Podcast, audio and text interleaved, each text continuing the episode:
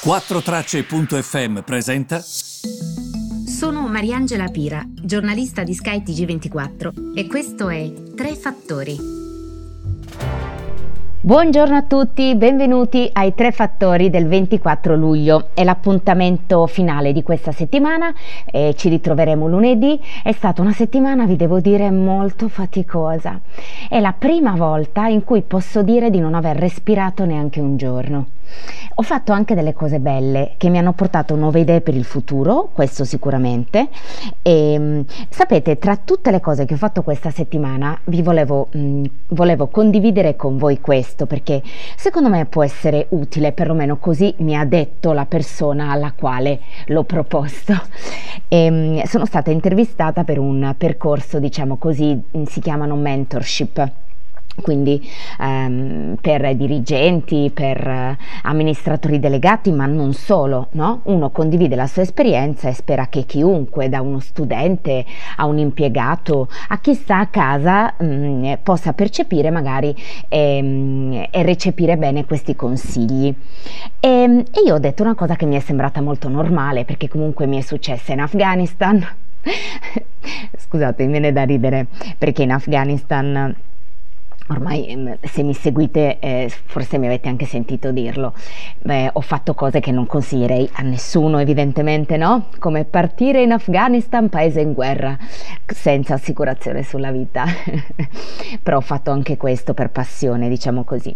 Però una delle cose mi rendevo conto mentre facevo e registravo queste pillole molto importanti e sicuramente basilari per la mia vita, è stata quella di... Um, eh, se c'è un obiettivo che io mh, mm, ho prefissato, quindi io vedo quell'obiettivo, ehm, poi non è detto che tu debba andarci dritto verso questo obiettivo.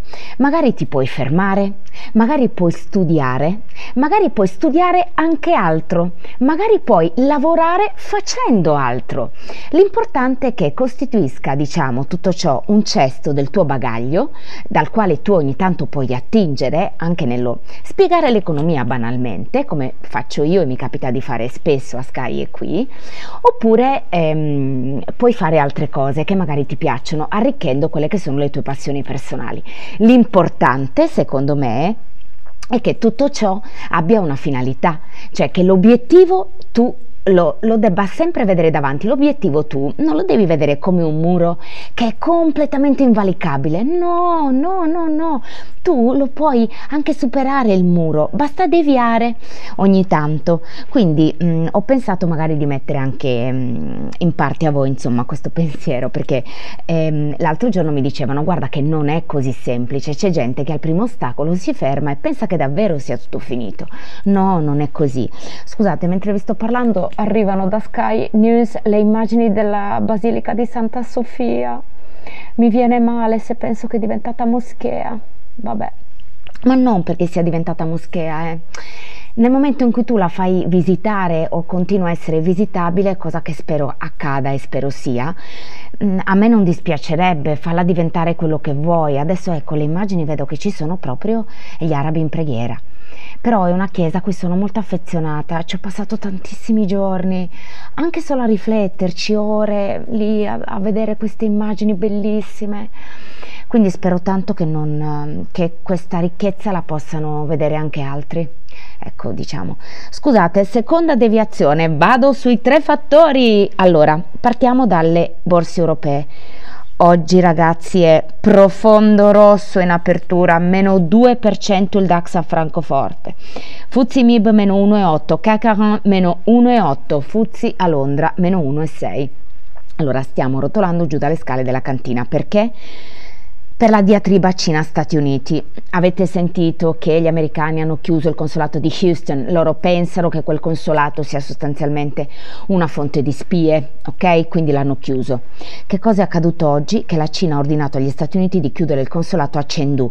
Ora, io non so se avete presente voi Chengdu, perché oggi mi rendevo conto anche qui che non è che sia una... Io l'ho visitata spesso, quindi... Mm, ho ben presente dove è ovviamente una città sud-occidentale della Cina. Vi ricordate, vi ricordate che c'era stato un terremoto pazzesco? Siamo nel Sichuan, ehm, che è una regione bellissima da visitare, altra città da visitare è Chongqing perché sembra un po' eh, una San Francisco diciamo in salsa cinese, molto bella con questi saliscendi, con queste persone mh, mm, eh, che ancora usano degli abiti tipici. Io la trovo affascinante Chongqing, anche perché ci sono molti italiani. Pensate che dall'Italia Italia ci sono anche dei voli diretti per Cioncin, questa cosa qua non la sa nessuno.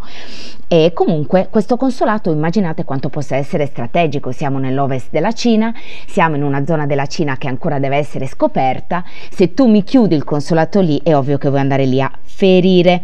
Il distretto consolare di Chengdu eh, copre anche le eh, controverse diciamo regioni autonome del Tibet e anche la municipalità come vi dicevo dei, di Chongqing.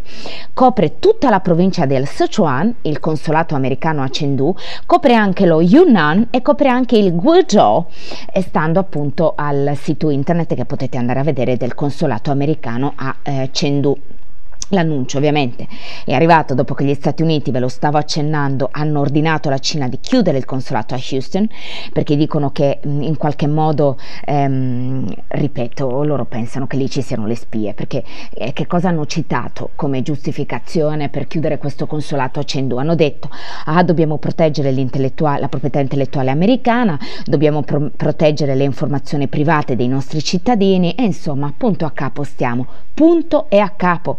Il punto è che questa rappresaglia sta rischiando di creare tensioni ai mercati che già comunque devono affrontare una grave crisi, quella economica da Covid. Se poi aggiungi anche una crisi commerciale, ma che cosa devono fare le aziende che esportano? Ma di che cosa stiamo parlando? Dovrebbero usare responsabilità. Devo dire che bisogna parlare delle notizie con onestà intellettuale.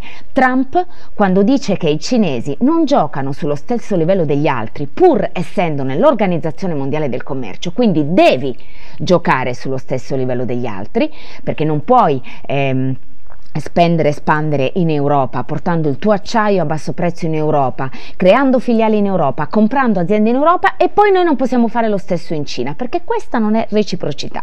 Quindi su questo Trump ha veramente ehm, alzato il coperchio su una situazione che sinceramente era un po' l'elefante nella stanza, permettetemi.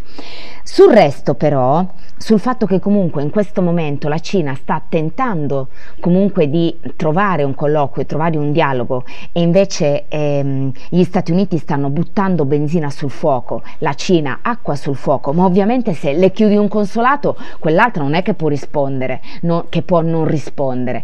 Quindi è ovvio che ehm, bisogna, come dire, sempre guardare ai due lati della medaglia. Dobbiamo cercare sempre di optare per un ragionamento che sia aperto, non un ragionamento che dia ragione a questo o a quello, ma cercare di vedere la ragione dell'uno e la ragione dell'altro. Mi dispiace, ma ci sono le elezioni a novembre, secondo me è questo perché comunque Trump si rende conto che sta prendendo consensi, quindi io mi chiedo anche, ma non è che vuole usare la Cina come capro espiatorio? Parentesi, non se lo chiede solo Mariangela Pira, che è l'ultima delle ultime in questo senso, ma se lo chiedono tanti. Mike Pompeo ha ovviamente fatto un discorso che lasciamo stare, ha detto che comunque... Mh, eh, quello della Cina è un lamento adirato, eh, che è una sorta di um, ideologia, quella che stanno mettendo in piedi e che comunque eh, secondo loro, secondo gli Stati Uniti, um, eh, ovviamente eh, Pechino non cambierà il suo comportamento, eh, ma secondo anche gli esperti, perché ehm, hanno intervistato, CNBC per esempio ha intervistato questo Daniel Russell, che è un precedente assistente al segretario dello Stato ehm, per ehm, gli affari diciamo sull'Asia Pacifico negli Stati Uniti, e ha detto che comunque tutte queste bla bla bla da parte degli Stati Uniti non cambierà niente il modo di comportarsi che a Pechino. Eh. Pechino in questo modo si comporta, in questo modo si comporterà. Secondo voi Pechino lascerà gli affari sul Mar Cinese meridionale dopo che Pompeo dice qualcosa. Pechino spera probabilmente che Trump perda le elezioni. Quindi stanno mantenendo questo atteggiamento molto eh, assertivo, molto diplomatico finché eh, questo, questa faccenda elezioni americane non finisce eh, ovviamente agli archivi, non passa agli archivi. Secondo me è questo. Poi vedremo che cosa, che cosa succederà. Certo però che la situazione è grave, eh? la situazione è grave e non dimentichiamo che quando si parla di commercio americano-statunitense non riguarda solo loro due. Se ci sono i dazi, per esempio, riguarda anche noi, perché noi siamo un paese esportatore netto, questo vuol dire che gli italiani sono molto bravi a vendere più che a comprare. Quindi un momento di difficoltà all'interno ehm, eh, del commercio internazionale colpisce assolutamente anche noi. Fatemi ricordare in chiusura due cose. La prima, l'euro è sui massimi eh, dal 2018, dal gennaio del 2018. Attenzione, euro sui massimi dal 2018. Che cosa vuol dire questo? Ricordatevi sempre, una moneta forte significa che l'economia del paese è forte. Questo è il primo motivo per cui una moneta è forte. Pensate alla sterlina dei tempi d'oro, pensate al dollaro, pensate allo yen, considerata addirittura una, valu- una valuta su cui rifugiarsi in ambiti di crisi, su cui investire mentre invece l'euro di fatto non, non, è considerata così, ecco, diciamoci. Comunque l'euro è sui massimi da due anni, le, le motivazioni possono essere, è considerata l'eurozona più forte dopo la decisione per esempio sul recovery fund, questa potrebbe essere una spiegazione, però fatemi anche ricordare che euro forte vuol dire problemi per chi esporta, perché significa che se la tua moneta costa di più, la tua merce costa di più e fai più fatica ad esportare. Quindi come dire, forse in questo momento eh, ci serve un un euro debole, signore e signori. Ehm, e, e, niente, e poi mh, per dirvi anche che l'attività economica della zona euro c'è un indice che la misura, si chiama il PMI e questo indice ha toccato i 54,8 punti a luglio contro i 48,5 a giugno. Questo vuol dire che una ripresina inizia a eh, intravedersi, insomma. Io vi auguro davvero un buon fine settimana, mi raccomando, rilassiamoci, stiamo con la nostra famiglia, leggiamo, facciamo cose che ci piacciono, va bene? Respiriamo bellezza e arte. E io vi ritrovo lunedì per il consueto Tre Fattori. Grazie anche per i messaggi che mi arrivano sul podcast e per il vostro affetto.